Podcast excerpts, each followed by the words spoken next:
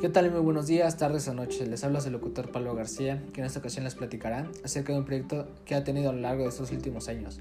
Previamente, cuando estudiaba mi carrera de turismo, me interesé por la aviación y así decidí comenzar un proyecto de vida dirigido hacia esta. Comenzando por estudiar como sobrecargo en la conocida Escuela México de Aviación, donde me instruyeron sobre medidas de seguridad en vuelo, primeros auxilios, manejo de mercancías peligrosas, entre otras disciplinas.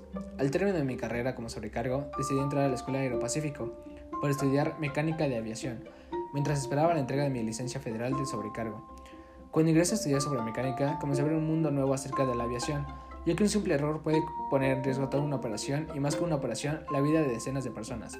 Una vez finalizada mi carrera, ingresé a Mexicana MRO a realizar prácticas en aviones comerciales de Volaris, Interjet y Viva. Dado la pandemia, este proyecto ha sido pausado, mas no finalizado.